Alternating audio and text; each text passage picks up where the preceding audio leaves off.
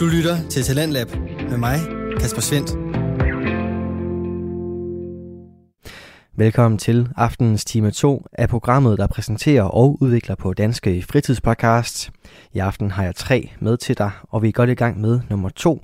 Den hedder Spire, og øh, den er lavet af Rimor Dahlfeldt og Elisabeth Olsen, som før stod bag Gro Podcast, men altså nu har skiftet navn til Spire. Og øh, i den der finder du øh, de her to unge og moderne kvinder, som deler ud af deres erfaringer og tanker om øh, samfundet, omkring deres kroppe og omkring de bevidste og ubevidste valg, de har taget i løbet af deres unge liv. I aftenens afsnit dykker de ned i tilvalget og fravalget af prævention, og før nyhederne, der kunne du høre Elisabeth fortælle omkring sin svære periode med blandt andet angst, og øh, det er en periode, som øh, Elisabeth fandt ud af hang lidt sammen med den prævention, hun brugte. Så her der skal du selvfølgelig høre omkring den oplevelse, som Elisabeth hun havde med at droppe præventionen og genfinde balancen i sit liv. Hør med videre her. Øh, mig og min mor har haft mange snakke om det, og hun var sådan, Nå, måske skal man heller ikke, altså sådan, hun, she challenges me, fordi hun giver mig mange forskellige perspektiver. Mm. Altså hun er ikke bare sort og hvid, hun kommer med nogle ting, der stikker lidt til dig, der måske lige changer din øh, tankegang, altså river dig lidt ud af din egen sådan, mm. fordi jeg kan være meget tunnelsynet nogle ja. gange, når det kommer til et eller andet. Og hun, øh, hun var ligesom sådan, når man nogle gange, så er livet også bare sådan lidt slemt, og det kommer bare i perioder, hvor jeg bare sagde til hende, men det her, det er, altså, så vil jeg faktisk ikke leve livet. Mm. Altså, det var så, du ved, serious var det heller ikke, eller hvad man siger, det var ikke fordi, jeg ville gøre noget overhovedet, men jeg, kunne, jeg kan bare huske, at jeg tænkte, hvis resten af livet skulle være sådan her, ikke? Så magter jeg det faktisk ikke. Mm. Eller sådan, og skip til en dag, og det, jeg vil faktisk, oh my god, jeg vil virkelig gerne vide mere fakta omkring øhm, det her med øhm, spiral, hormonspiral linket til, øhm, linket til panic attacks, linket ja. til angstanfald. Ja. Fordi, så var jeg så ude på mit rengøringsarbejde øh, alene. Jeg var i gang med støvsugeren, og lige pludselig får jeg så mange kramper, at jeg sådan nærmest sådan falder til jorden. Sådan jeg nærmest besvimer, fordi jeg sådan, ja, jeg, min krop kan slet ikke håndtere smerten. Øhm, og jeg ringer til min mor, og jeg forklarer ligesom situationen. Og da, da jeg snakker til hende, begynder smerterne sådan at dulme. Mm. Og øhm, vi kommer til at tale om min dag, og jeg forklarer, at jo, i dag har jeg også haft virkelig meget angst. Selvom jeg har været alene, og jeg er virkelig god til at være alene, føler jeg nyder det. Og det er de øjeblikke, hvor jeg ikke rigtig oplever det. Og mm. det, det havde bare været en dag fyldt med angst. Ja. Og hver ting kunne nærmest sådan der trigger, at jeg ville få et angstanfald. Og øhm, jeg følte hele tiden, at, at det var som om, der var sådan en, en sky over min hjerne, og jeg kunne ikke tænke klart. Jeg kunne ja. ikke... Jeg følte seriøst, at jeg havde mistet mig selv. Mm. Og jeg blev, jeg var så fucking trist, fordi jeg tænkte, jeg var sådan der, jeg kan ikke finde tilbage til hende, jeg kan ikke være sjov, jeg kan ikke være glad, jeg kan ikke være den der overskuds Elisabeth længere. Sådan, den er død, sådan, hun er død, det kan jeg ikke. Men så siger min mor noget, altså banebrydende. Hun er sådan, for mig i hvert fald, hun var sådan, hmm, hun havde tænkt lidt over, at det kunne have noget med min spiral at gøre endelig. Mm. Fordi at det var nærmest det eneste sådan der, altså sådan store, jeg havde ændret i mit liv, siden jeg begyndte med de her angstanfald. Og øh, hormoner, det har jo alt med din psyke at gøre. Og altså, hvis du er i hormonimbalance, så er det direkte correlation til, hvordan du har det, og dine tanker ja. og din psyke. Så hormoner og følelser, og jamen, der er jo mange ting, hormoner gør, men det er virkelig, der, der er virkelig meget, der hænger sammen i forhold til i hvert fald der er de her form for prævention, præventionelle hormoner, der, øh, der spiller virkelig meget ind på vores humør, og det er jo også derfor i forhold til at være på eller være af p-piller, det har en kæmpe indflydelse på yeah. ens humør, og også i forhold til de forskellige faser i kvindens cyklus, der er der virkelig meget med hormonerne, der ændrer vores humør og sexlyst og alt sådan noget. Præcis, altså det er, og det er meget mere end vi ved. Og det er egentlig derfor, vi laver den her episode, fordi kæft mand, jeg har bare jeg har lyst til at sprede budskabet, jeg har lyst til at informere folk, jeg har lyst til, at, at, at kvinder bliver lidt kritiske af, hvad de putter ind i deres krop. Mm. Fordi så tænkte jeg, jeg var bare sådan der, mor, ja. Det var som om hele min krop, da hun sagde det, der var sådan der, den skal ud, den skal ud, den hører ikke til i min krop. Ja. Det, og det kan godt være, at der er nogen, der siger, at det, du ved, det er også meget, øhm, altså sådan, så finder du lige en lige hurtig quick fix. Men ved I hvad, venner? Siden jeg har fået taget den ud, det kan godt være, det er placebo, det kan godt være whatever, but it fucking worked. ja. Så jeg er ligeglad, hvad det er. Jeg skal bare ikke have noget inde i min krop, der pumper fake hormoner ind i min krop hver eneste dag. Og øhm, ved I hvad, så er der tusind forskellige måder, man kan dyrke sex på. Eller, øh, du skal bare ikke tro, at, at det er dig. Den eneste Det- løsning, der er. Ja. Du skal ikke tro, at det er kvinden, der er in charge it. Vi lever i 2021. Alt er lige. Prævention er også.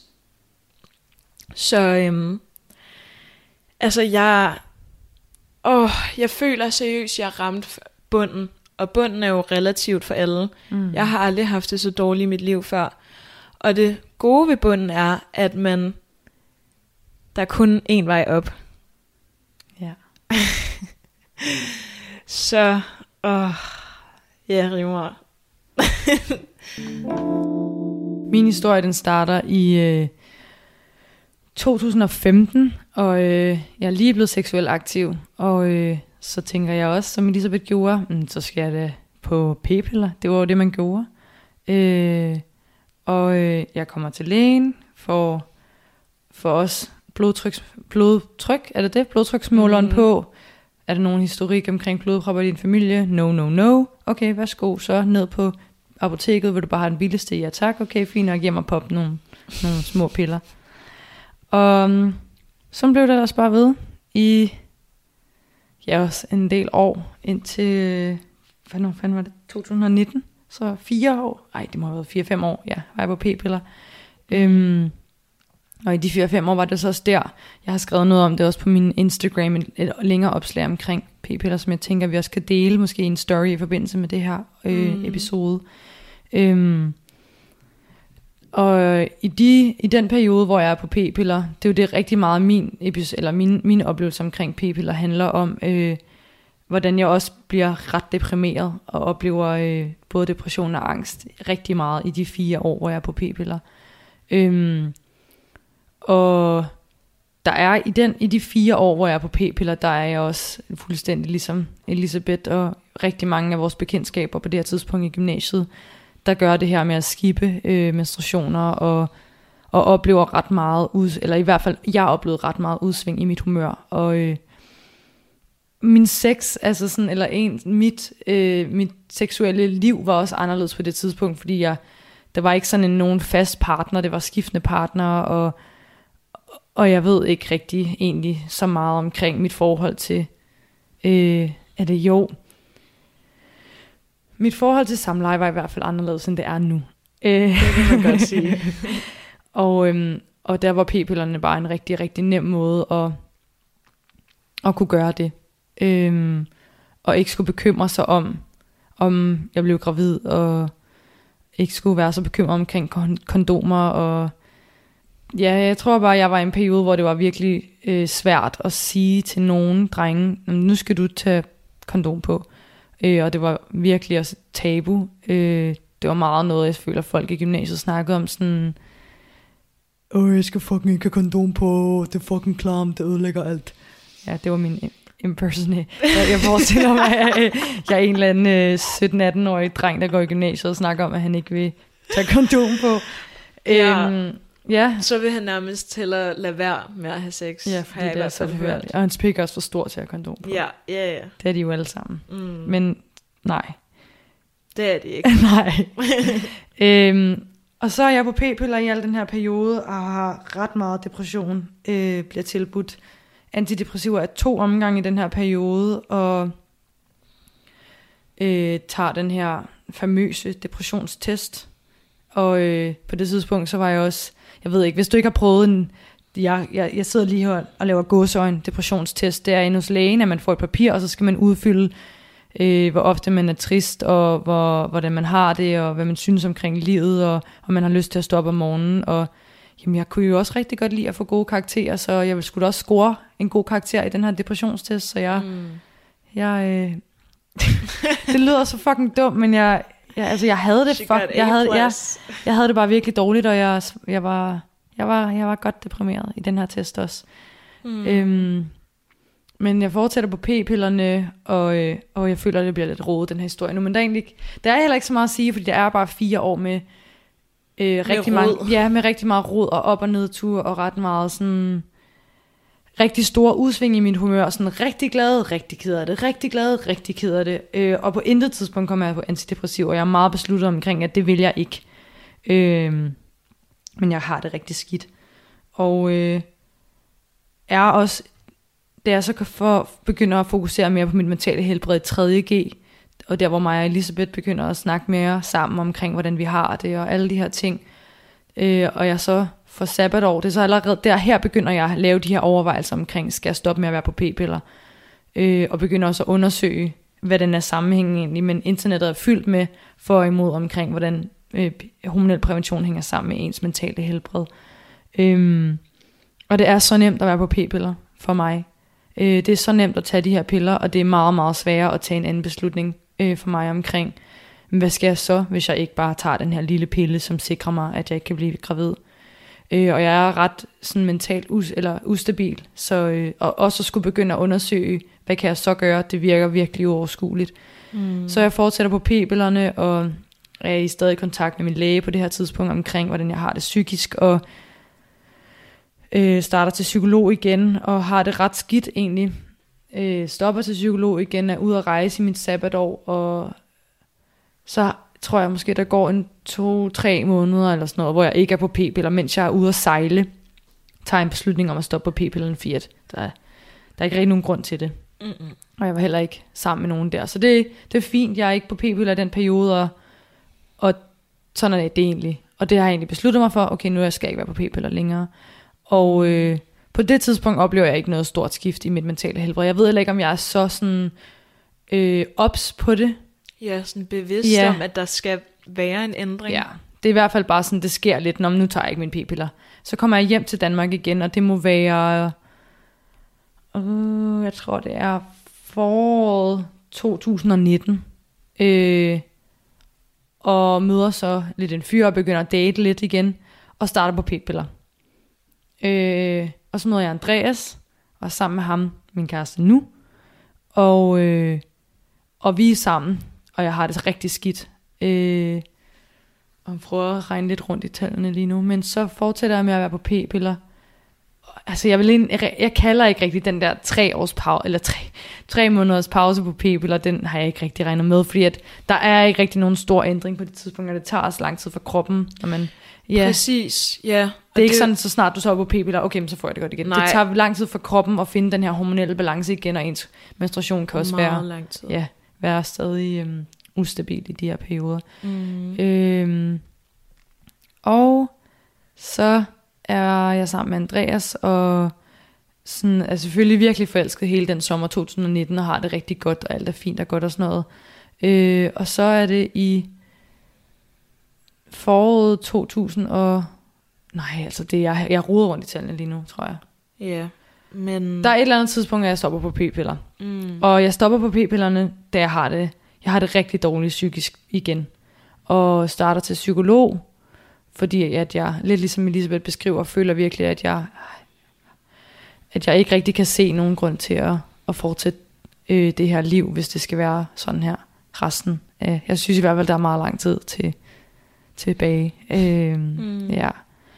Og jeg så var på p-piller og starter til psykolog, og på det her tidspunkt er jeg ikke særlig begejstret for at gå til psykolog, fordi jeg har virkelig kun haft dårlige oplevelser med det. Men jeg har en helt fantastisk psykolog, og, og lige pludselig, så, altså det tager alligevel et halvt år, men nej, ikke engang et halvt år, det tager seriøst sådan fire måneder. Så der er både den her kombination af at stoppe på den hormonelle prævention, og starte til en virkelig, virkelig god psykolog, som virkelig ser mig.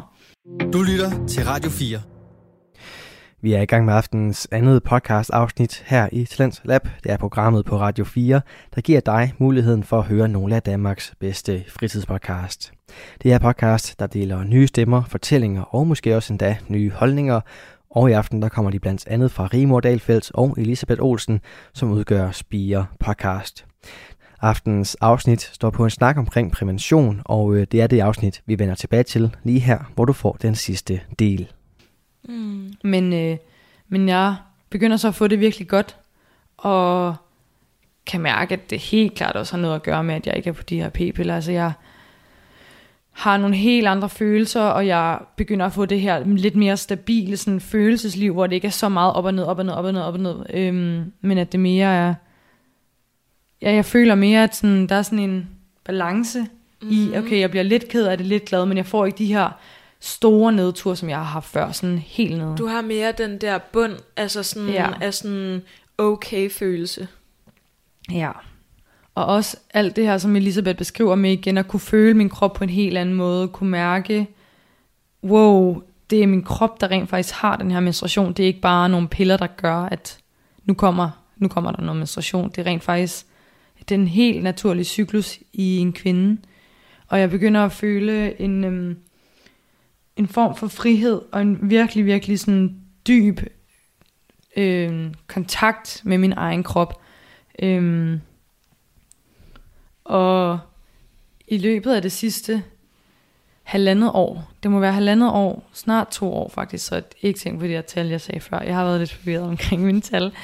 Øh, men i løbet af det her halvandet år, øh, hvor jeg har undskyld, jeg skulle lige bøvs, øh, ikke har været på p-piller, er jeg bare, altså, det er det bedste, der nogensinde er sket. Og det var også derfor, da Elisabeth var stoppet på p-piller, og lige pludselig sagde, når nu skal have spiral, at jeg var sådan, nej, don't do it, don't do it, brother. Mm.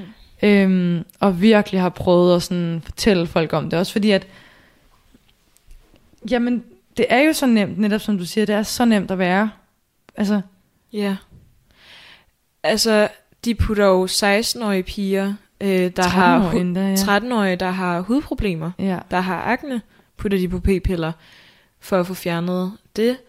Ja, så sådan, jeg, ja, jeg vil ønske, at jeg kunne sige det sådan virkelig kort og kontant, hvordan det hele har været, men, men det har bare været lidt af det råd, ikke? Altså, mm. øhm, så jeg, ja, i det, i det sidste stykke halvandet år der, som jeg sagde, hvor jeg ikke har været på p-piller, der er, altså, det er, mit liv er bare, øh, jeg, bliver jeg bliver faktisk lidt rørt lige nu, sådan, jeg føler virkelig bare, at ens liv er, eller mit liv, jeg kan ikke sige ens, men mit liv er blevet så meget bedre.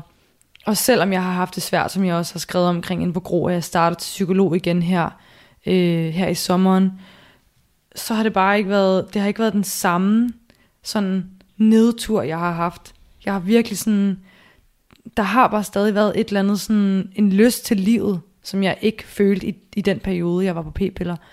Og øhm, jeg har brugt rigtig meget tid på at være vred. Jeg har været rigtig vred, og jeg er egentlig nok også stadig vred på, øh, på mange læger. Jeg føler, at jeg alligevel har haft en to-tre forskellige læger i, den her, i det her tidsrum, de fire år, hvor jeg var på p-piller, hvor jeg, jeg ikke forstår, hvorfor der er ikke nogen, der har sagt, prøv at mm. stoppe på p-piller. Hov, jeg kan se, at du faktisk har det ret skidt. Du har både angst og depression, og det er faktisk noget af det, som, øh, som man kan opleve, når, hvis man er på hormonel prævention. Så måske skulle du prøve at stoppe på p-pillerne, inden at vi giver dig antidepressiver. Altså, jeg får også chills, fordi åh, oh, jeg fatter ikke. Også, det var det helt samme med mig, da jeg gik til lægen. Ved du hvad, jeg har så meget angst, jeg vil gerne henvises til en psykolog. Lige tjekker min, eller så når jeg så spørger om en spiral senere hen, hvorfor at lægen ikke, når det er et vidderligt byproduct, eller hvad hedder det, bi, Produkt, ja. biprodukt, ikke? At øh, angst og depression. Hvorfor ja. er det, at de ikke stepper ind? Jeg hvis de vil dig dit bedste, hvis de vil passe på dig, hvorfor siger de ikke, ved du hvad, i stedet for at vi skal løse problemet i den her ende, så lad os tage det, hvor problemet starter. Mm. Ja, og, og, og i det mindste prøve på det, så sådan yeah. sige, okay, vær på p-pillerne, vær af pillerne i et halvt år til et år, og så derefter kan vi se, øh, hvad, hvordan du så har det. Eller gør begge dele, kom til psykolog og stå på p-piller. Ja, altså ja. sådan, it's the best kombi. kombi.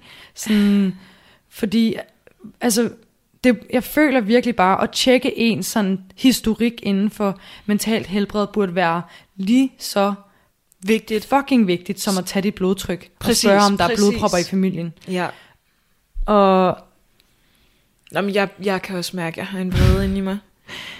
Og, og den her vrede, som har været af alt det her med, med hormonel prævention, det, det, det, det har bare det er også derfor, at, at der for mig er virkelig en stor... Øhm, øh, øh, jeg der stoler ikke så meget på læger. Øh, Ja, ja, øhm, Og jeg føler, at jeg selv skal undersøge virkelig meget. Øh, Ja. Du er skeptisk. Du er blevet jeg er mere virkelig skeptisk. skeptisk. Jeg er Ja. blevet virkelig skeptisk omkring mange ting, og især også hele den her vaccinedebat har jeg haft rigtig svært ved, fordi jeg synes, at endnu en gang, så er vi står vi igen i en situation, hvor at der bliver talt så meget, og bliver så, hvad hedder det, um, hvad hedder det nu, i det der, når man, øh, øh, shame, hvad hedder det nu? Skam. Skam. Man udskammer så fucking meget Mm. mennesker, der ikke vil tage den vaccine. Ja. Og der er så meget i ungdomsårene, så meget sådan, i hvert fald, vi kan kun tale ud fra vores sted, men jeg føler, at der, hvor vi gik i gymnasiet, og, og de oplevelser, vi har haft igennem vores ungdom, der var der også så meget sådan, hvorfor er du ikke bare på p-piller? Sådan, Mhm. mm. og jeg skal, jeg skal ikke have noget kondom på. Sådan, nej, det skal jeg ikke. Sådan, Jeg kan huske, det var nærmest trendy at tage p-piller. Jeg følte, det var lidt sejt. Ja, ja. Altså sådan der, så, Åh, så var man seksuelt ringer. aktiv, ikke? ja. Øh, også da jeg skulle have min spiral taget ud, der oplever jeg hos lægen, ligesom lidt det der skam. ja. Så blev jeg også udspurgt. Jeg tænkte, hun spørger mig ikke, det er for personligt. Hun spørger mig ikke, hvorfor jeg skal få taget den ud. Altså, det er bare, det, det skal jeg bare. Første spørgsmål. Nej, Elisabeth, hvorfor at du skal få taget den ud her i dag? Du har da kun haft den i et år. Jo, men øh, det er lidt en længere historie. Jeg har oplevet noget angst med den og sådan noget. Nå, jamen altså, altså har du også øh, haft smerter? Ja, jeg har også haft knivsmerter, yes. Nå, okay, men øh, altså, du ved godt, at det, det er ikke sikkert, at det her hjælper med din angst, eller det her, hvor jeg sådan der lidt, nej, øh, det, ja, jeg ved ikke, jeg skal bare, det er i hvert fald værd for mig at prøve. Nå, hvad skal du så på? Nej, nu lader du fucking være. Hvad, ja, det har jeg ikke fortalt dig. Hvad, hvad skal du så på? Øhm, Ej. Nå, der, du har været på p-piller før, ikke? Øh, jo, det var jeg fire år. Det var heller ikke så godt. Nå, men, øh, nå, men der er jo også... Øh, nå, men, jeg kunne ikke huske, hvad hun helt sagde, men så sagde jeg, nej, jeg tror bare, vi, vi bruger god gammeldags kondom. Altså, ja, så er vi jo begge to inde over det. Nå, jamen okay, ja, okay. Jeg følte mig... Nå jo, Elisabeth, vil du så ikke også love mig, at, øh, at du øh, beskytter dig selv? Hvor er det bare sygt grænseoverskridende, og hvad er det gustent. altså sådan, jamen bare, det er, altså nu, altså ja, det har været en lang proces, men jeg føler virkelig, nu er jeg kommet til et sted, hvor at jeg sætter så meget pris på min, på min, øhm, på min menstruation. Mm. Og på hele den her, jeg føler mig så rørt, men sådan, jeg er så ked af, at, sådan, at der ikke er nogen, der på det tidspunkt fortalte mig, hvad man går glip af på en eller anden måde, og hvad det er for en connection, hvad hedder det også, et godt ord på dansk, eller sådan... Øh, Ja, f- altså, øhm, kontakt, forhold, ja, forhold. eller- Mit forhold til min egen krop er bare blevet så bedre, og min seksualitet, altså sådan, alt er blevet mm, bare stærkere og smukkere og mere ægte på en eller anden måde. Altså sådan, bare det der med, jeg anede ikke, hvad, altså sådan ægløsning, da vi gik, eller inden jeg var, øh, mens jeg var på, på øh, hormonel prævention, ægløsning var bare et, sådan et, åh, jeg har ægløsning, så man kan mærke lidt niv eller et eller andet. Ægløsning for mig nu er noget af det vildeste, fordi det virkelig er der, jeg kan mærke mig selv, fordi at ofte ens udflod ændrer sig rigtig meget under, under ægløsning. Øhm, så for mig, sådan, ja, jeg har den her Clue-app, som vi har fortalt om før, der, øh, hvor man kan track ens cyklus, men, øh, men det for mig, der er det, er det allerfedeste, det er virkelig selv at kunne mærke, Nå, okay, nu har jeg ægløsning, og det er under ægløsning, man i hvert fald ikke skal have øhm, Samleje. ja, eller ubeskyttet samleje i hvert Ubeskyttet fald. samleje, ja. ja. Ja, altså det... Jeg tror, man...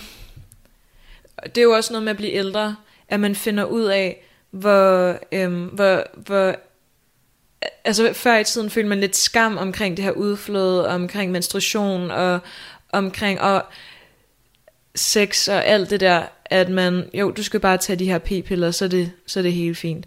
Men at man sådan, man vokser over med opgaven, man bliver ældre, og man finder ud af, okay, der er jo en amazing grund til, at jeg har den her ægløsning. Der er jo, altså, at jeg har menstruation, det er, at jeg kan få børn senere, at min krop kan søge, øh, skabe liv. Sådan, Mm.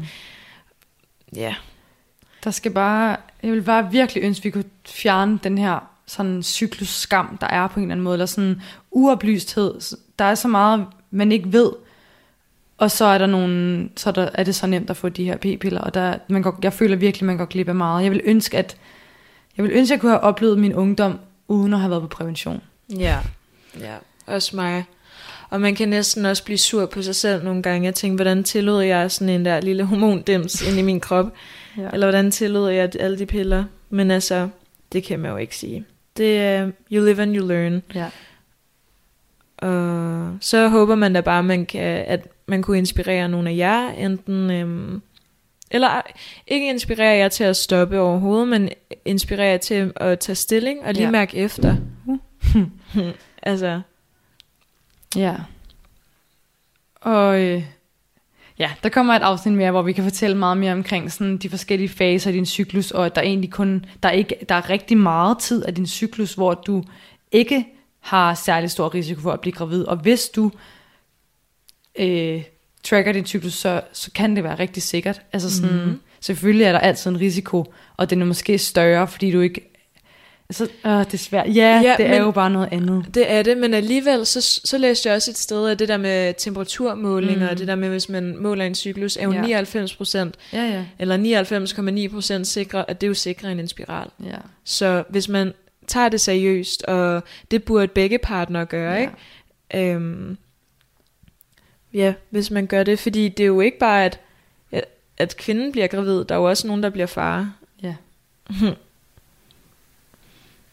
Ja, ej, det har været sygt spændende at tale om det her. Altså, ja, man kan jo mærke på aspekt 2, we could go on Ja.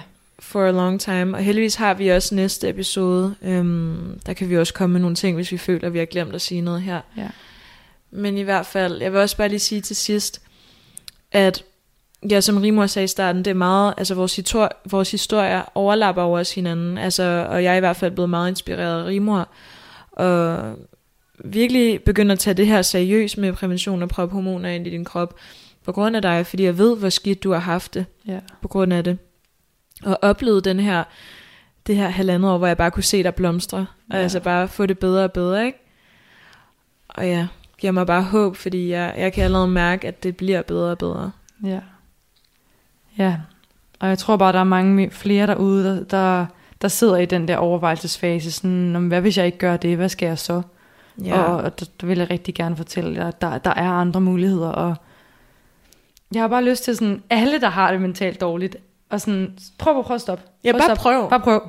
Ja. Altså sådan, og der skal nok være nogen, der gerne vil have sex med dig alligevel. Mm. Hvis de, og hvis de vil have sex nok med dig, hvis det er det, du er bekymret for, Mm. så hvis de, hvis de rent faktisk er fucking worth at holde på, hvis det er en mand, der, eller mere en kvinde, whatever, der er værd at holde på, så skal de fucking bare putte et kondom på. Ja. Altså, det er ikke så svært. Nej.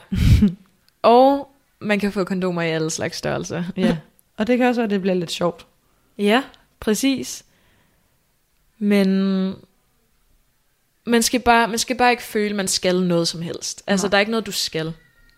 Så, Det eneste, du skal, er at mærke efter, hvad der føles godt for dig. ja. Mic drop. My job. Alright. Øhm, ja.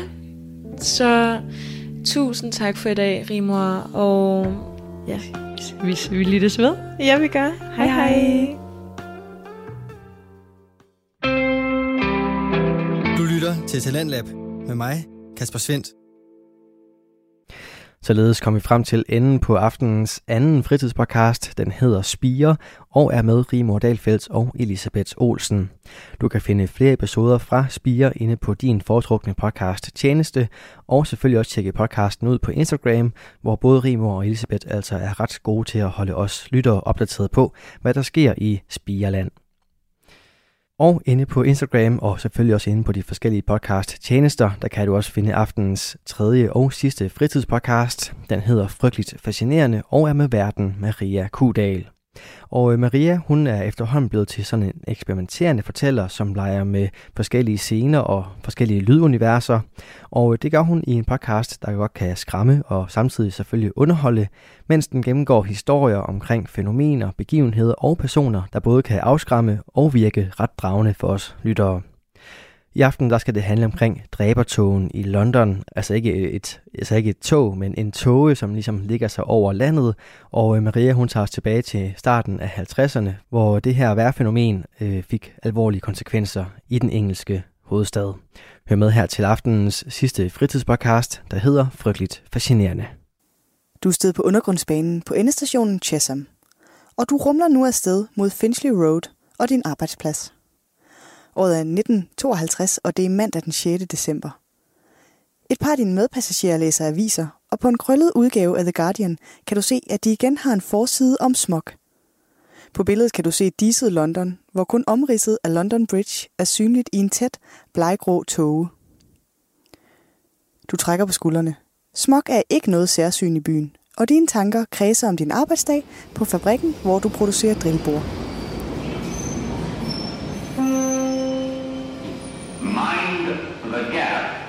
Da du stiger af på Finchley Road, er det som om, der er færre mennesker, end der plejer.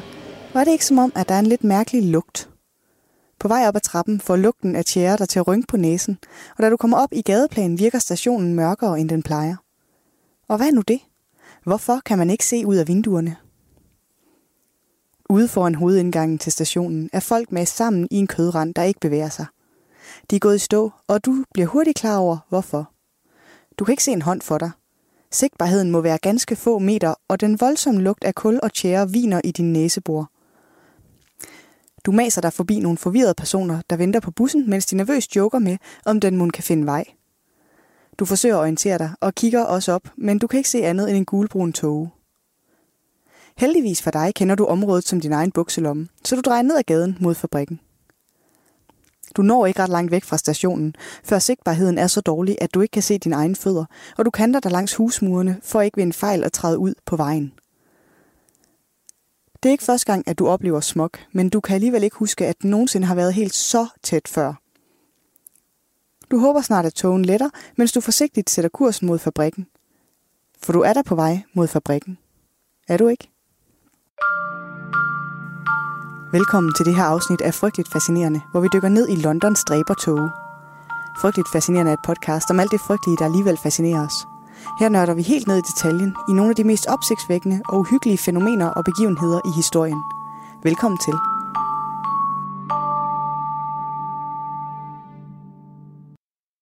Næste år er det 70 år siden, at London blev ramt af The Great Smog. En tyk og kvælende ærtesuppe af en giftig tåge, der på få dage betyder over 4.000 dødsfald. Sigtbarheden i gaderne falder til en halv meter, og vi skal i det her afsnit tilbage til nogle af de mørkeste dage i Londons historie. It started on the 5th of December and it went on getting worse until the 9th. Fog rolling in from the sea laid a blanket over the London area, a blanket so thick that the smoke couldn't get through it. The fog and smoke mixed together in a dark, yellow, choking mass. This was smog on the grand scale. There'd never been anything like it before, and there's not been one like it since. Not yet, anyway.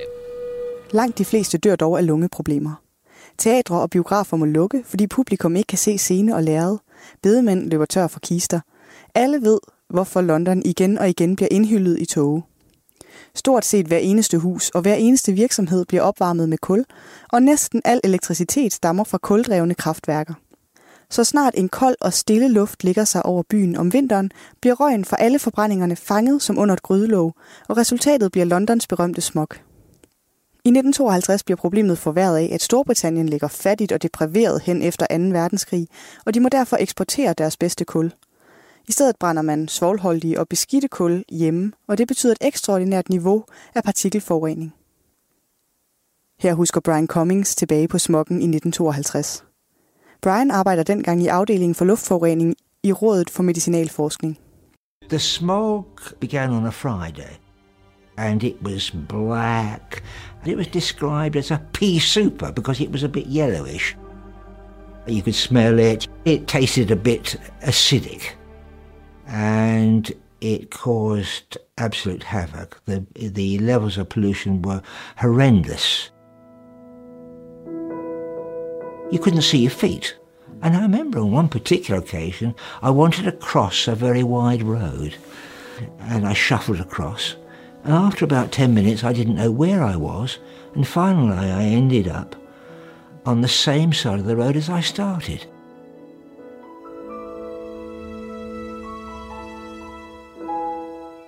It was extremely cold for several days, and of course, Londoners wanted to keep warm. It was so cold, and so they burnt coal on their open fires. The pollution didn't rise up, it tended to d- drift down and pervade the street and everything else. Selv indendør ligger smokken sig. Forældre bliver rådet til at lade børn blive hjemme fra skole af frygt for, at de skal fare vild i togen. Men endnu aner ingen, hvor galt det egentlig står til. Londonerne kan bare konstatere, at smokken er overalt.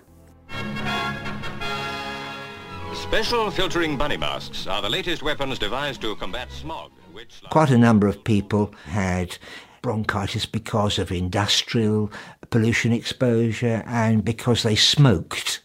And of course, when they breathed um, polluted air, this became very hard for them. Heaven help the doctor on a night like this. What can you do when the records and experience tell you that the city's death rate is about to jump?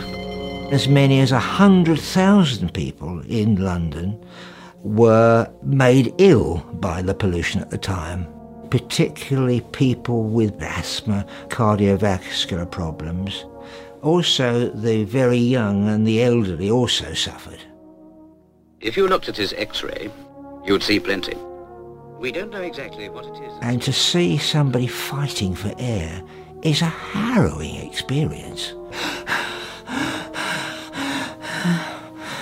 Trying to get air into their uh, uh, into their lungs, and of course it was dirty air, even in the wards. Sort støv dækker bygninger, træer, biler og mennesker, hvor de trænger ind i luftvejene og lægger sig i det sarte lungevæv. Alle steder hoster og hakker Londons indbyggere, mens de føler sig frem igennem smokken med lommetørklæder for mund og næse, og deres hænder blindt famlende foran sig. En af dem er vores fabriksarbejder fra før, ham der ankom til Finchley Road med undergrundsbanen. Han er på vej af sin sædvanlige rute mod sin arbejdsplads, men i dag kredser hans tanker ikke om drillbord, for han er blevet bekymret. Det er overraskende svært at finde rundt. Selvom han har gået den samme vej hver dag i overvis, så han faktisk ikke længere sikker på, hvor han er. Han har trukket kanten af sin uniform op om næse og mund, men han er alligevel begyndt at hoste. Da han kom ud fra stationen, var der mange andre mennesker omkring ham. Pendlere, der venter på bussen, fabriksarbejdere som ham selv, der er kommet ind fra forstederne. Men der er blevet mere stille nu. En gang imellem støder han næsten ind i andre mennesker, men han har holdt op med at spørge dem om vej, for de fleste er selv i tvivl om præcis, hvor de egentlig er henne. Inde på byens hospitaler bliver det snart tydeligt, at smokken er af en særlig giftig slags. Dr. Robert Weller, der arbejder på St. Bartholomew's Hospital på det tidspunkt, fortæller til BBC, at det første er, da der opstår mangel på kister og blomster, at folk bliver klar over, hvor galt det egentlig står til. Der ligger ikke lige i gaderne, så ingen lægger rigtig mærke til det, men dødstallet stiger til det 3-4 dobbelte i de dage, fortæller han. I den fattige East End bydel er dødstallet op omkring det 9 dobbelte af det normale. Historien om Londons smog går faktisk endnu længere tilbage. Allerede for to århundreder siden, og før den britiske hovedstad overhovedet bliver en millionby, har London fået tilnavnet The Smoke. Sherlock Holmes gasoplyste London er berømt for sin ærtesuppetoge, og det bliver værre årti for årti. I den fatale december måned for 70 år siden har London 8 millioner indbyggere og omkring 3 millioner kulforbrændingskilder. The Great Smog bliver et eksempel på det, som miljøforkæmpere kalder frøen i kedlen-fænomenet. Hvis du kommer en frø i en kedel med kogende vand, så vil den hurtigt prøve at springe ud. Hvis du kommer den i koldt vand, som du langsomt bringer i kog, bliver frøen siddende, til den dør. Indbyggere i London er blevet vant til en tyk tåge, og de indser ikke, at den er dræbende, før det er for sent. Offrene tager sig ikke dramatisk til halsen, og de falder ikke om på gaderne. De fleste dør enten meget unge eller meget gamle, og mange af dem har alvorligt åndedrætsbesvær i forvejen. Langt de fleste dør i deres egen seng. Den tykke tåge er et resultat af flere værmæssigt uheldige forhold på det her tidspunkt. I en længere periode så har det været koldere end normalt for årstiden. Byens indbyggere har derfor fyret mere end sædvanligt. Nu bringer vinden varmere luft fra kontinentet ind over London, men ved jorden er det stadig koldt. Og da luften over byen er varmere end luften ved jorden, ligger tågen sig som et låg over den engelske hovedstad. Røgen, der pulser ud fra skorstenene på huse og fabrikker, kan ikke stige til værs, men går i kemisk forbindelse med tågen, som bliver til den dødbringende smog. Hver dag lukker skorstenene tonsvis af røgpartikler ud i togen, og for hver dag bliver det farligere og farligere at opholde sig i London. Byens indbyggere affinder sig med at leve i en slags undtagelsestilstand. De har gennem flere generationer vendet sig til, at hovedstaden er indhyllet i tåge og røgslør. For kontekst tager vi lige et smut endnu længere tilbage i historien for et lynkursus i smog, industrialisering og vejrforhold i London. Hæng på. Omkring år 1800 bor cirka en million mennesker i London. Bare 50 år senere er indbyggertallet fordoblet. Landbefolkningen søger mod byen, hvor industrialiseringen lover job, og alle private husholdninger brænder kul af i deres kakkelovn. Den berømte London-tog bliver tykkere og varer længere og længere. Og også dengang koster den menneskeliv. Registreringen er bare ikke helt så grundig endnu. Byens arkiver afslører, at en smog-episode i 1873 koster 268 mennesker livet. Og i 1879 er byen i fire måneder dækket af en gulsort tåge, som solen ikke kan trænge igennem. Ved århundredeskiftet er indbyggertallet mere end seksdoblet, og røgen fra byens skorstene får selskab af røg fra byens virksomheder, som også vokser i antal. Røg fra fabrikkerne bliver lukket lige ud i Londons tågede gader. Især i Isend, som ligger lavt i landskabet, og hvor boliger og store industrikomplekser ligger side om side. I 1900-tallet er tåge og røg blevet en del af London, og smokken har indtaget sin plads i kunstens verden. Den franske maler og impressionist Claude Monet maler sine London-motiver, når smokken er aller værst. Og forfattere helt tilbage til Shakespeare og Dickens og Conan Doyle, som er ham med Sherlock Holmes, har brugt byens røgtogede gader som kulisse i deres bøger og skuespil. Og her er vi så, i London i 1952, med en der er så tyk, at man ikke kan orientere sig, og så giftig, at dødsfaldene stiger til det firedobbelte af normalen. Og vores stakkels fabriksarbejder, han er helt på herrens mark. Han aner ikke længere, hvor han er. På sit lommeur kan han se, at han er gået i flere timer. Han kan ikke kende noget omkring sig, og han er udmattet. Han beslutter sig for at opgive at finde sin arbejdsplads, og beslutter sig for at tage undergrundsbanen hjem igen. Selv i 1952 er der allerede masser af stationer over hele byen, så nu skal han bare finde en af dem. Han kigger sig omkring, men togen er så tæt, at det ikke hjælper noget. Han vælger en retning og håber på det bedste. Lige i nærheden af vores fabriksarbejder, der i sin forvirring er kommet på afveje til East End, ligger der en skole. I den skole går 13-årige Rosemary Merritt, og hun husker det sådan her, da togen ligger sammen skolebygningen. The fog started to come over and teachers got worried so they sent us home at lunchtime. I got indoors and the fog just descended.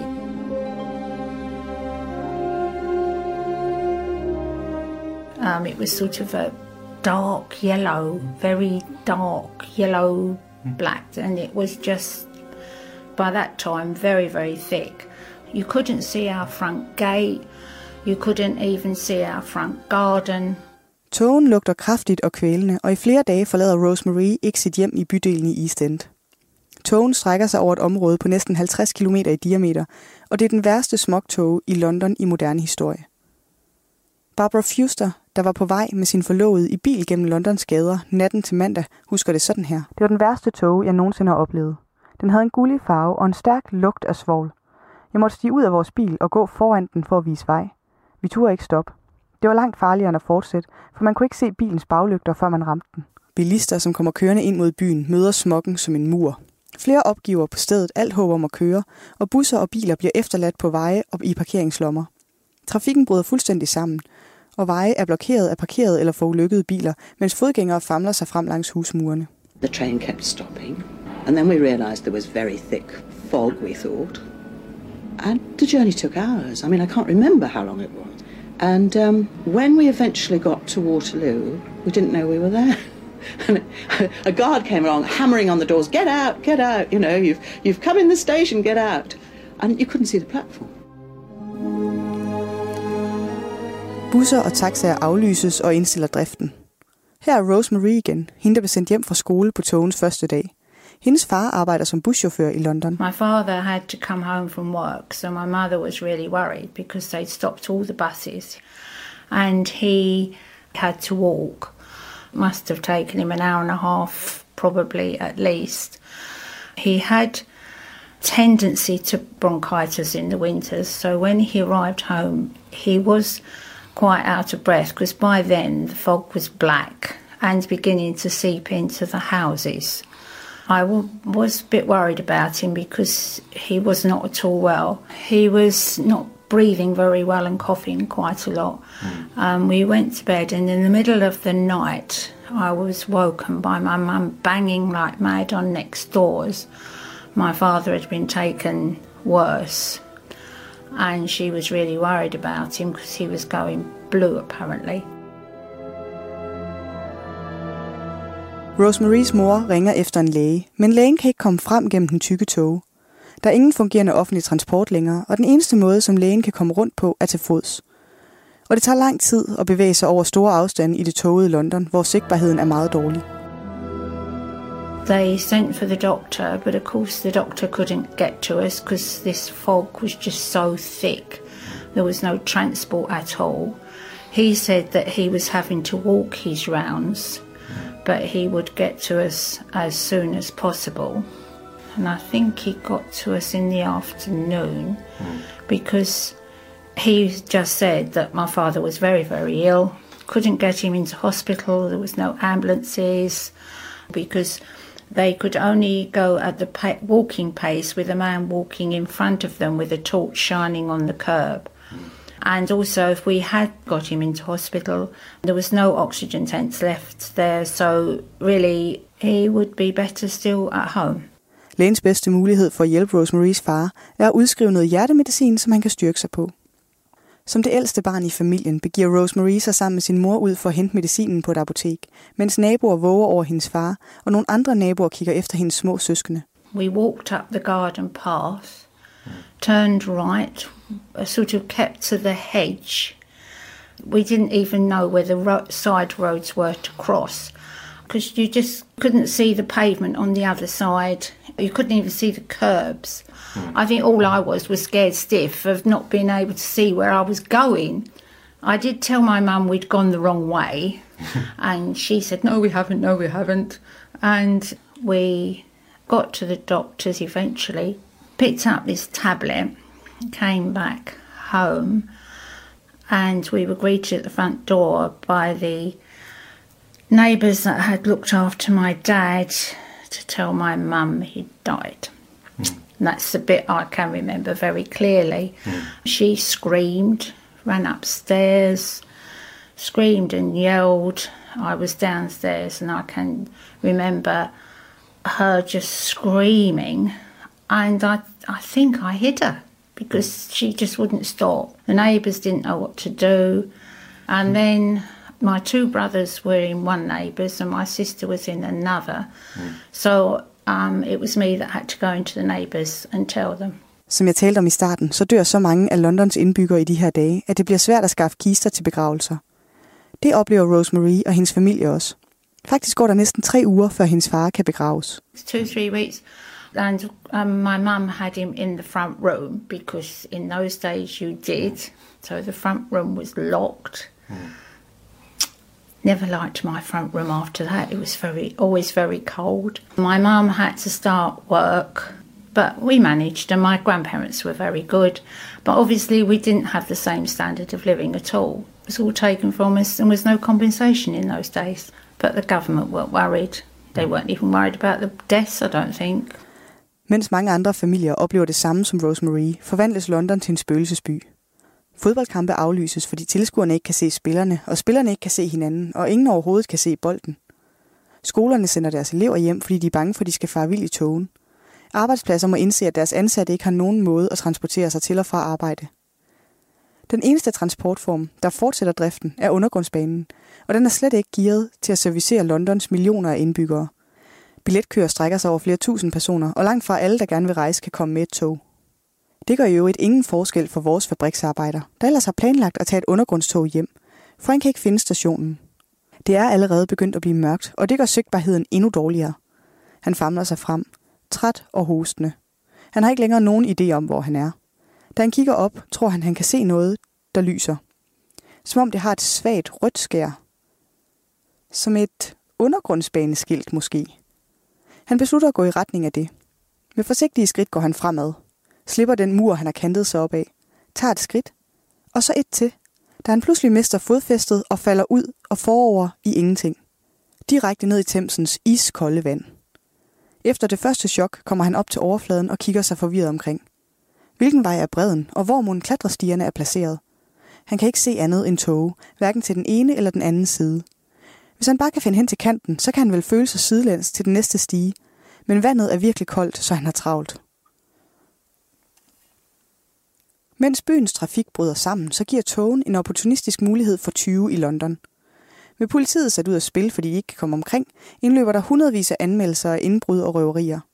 Med 20, der i ly af togen slipper ubemærket væk. Endelig efter fem dage slår vejret om, og smokken letter. London, som har ligget hen i tusmørke, ser endelig solens lys og sætter i bevægelse igen.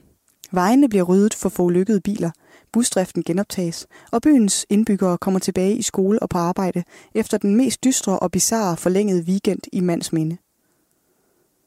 I første omgang opfinder den britiske regering en fuldstændig fiktiv influenzaepidemi, som skal forklare de mange usædvanlige dødsfald i 1952 og 53. Men skandalen er for stor til at feje ind under gulvtæppet, og det lykkes ikke at dække over, at smokken er den egentlige årsag. I 1956 vedtager parlamentet The Clean Air Act, verdens første seriøse forsøg på at få kontrol over luftforurening af lovgivningens vej. The government recognised we need to study this pollution, and that is why we set up an air pollution research unit in Barts Hospital in central London. And I was a founder member of that unit in 1955. There were three of us. In 1956, the government decided to pass something called the Clean Air Act to try and discourage and minimise the amount of smoky fuels being used. New flats without chimneys are part of the campaign to clear Britain's air. We still had smog, but as time went on, we had the availability of smokeless fuels like natural gas, like oil. Without that, we'd have been in a bad way.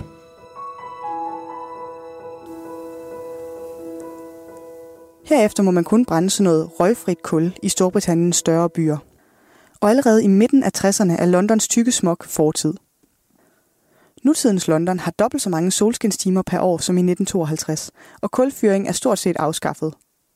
Londons huse er i dag opvarmet med centralvarme, naturgas eller elektricitet, og byens luftforurening kommer mest fra biltrafikken.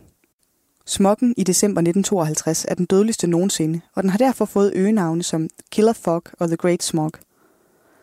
Heldigvis for indbyggerne i London er den relativt kort vej. Da vinden vender efter fem dage, og togen over byens tage letter, kan byen begynde at gøre regnskab. De officielle tal fra sundhedsmyndighederne siger, at 4.000 mennesker mister livet som et resultat af togen. Mest børn, ældre, astmatikere og rygere. De 4.000 er det officielle dødstal for smokken, selvom dødsraten faktisk bliver ved med at være unormalt høj helt frem til sommeren i 1953, og flere forskere mener, at det samlede dødstal faktisk ligger op omkring de 12.000. Og vores fabriksarbejder fra før? Han fandt aldrig hen til bredden og ender med at drukne i Thamesen, og han er faktisk ikke den eneste. Flere falder i vandet og drukner, nogle dør i andre ulykker, men langt de fleste mister livet til luftvejsproblemer. Desværre for vores fabriksarbejder bliver han mandag den 6. december et ud af de flere tusind dødsoffre for dræbertogen. Det var 15. afsnit af Frygteligt Fascinerende. Researchet skrevet, optaget og redigeret af mig. Jeg hedder Maria. I researchen til det her afsnit har jeg brugt oplysninger fra BBC, The Guardian, Information, Illustreret Videnskab, Fascinating Horror og Medium. Radio 4 taler med Danmark. Og øh, således så blev vi altså klogere på øh, dræbertogen i London, og det var Maria Kudal, som øh, stod for at gøre os klogere på det i hendes podcast Frygteligt Fascinerende. Det var aftenens tredje og sidste omgang, som jeg havde at byde på, og øh, inden du kunne høre frygteligt fascinerende, så kunne jeg præsentere dig for Nørdsnak, en øh, passioneret, nørdet podcast med Mads Nørgaard som vært, og derefter så tog Rigmor Dalfeldt og Elisabeth Olsen over i deres nybetitlede podcast, der hedder Spire, hvor de talte omkring prævention.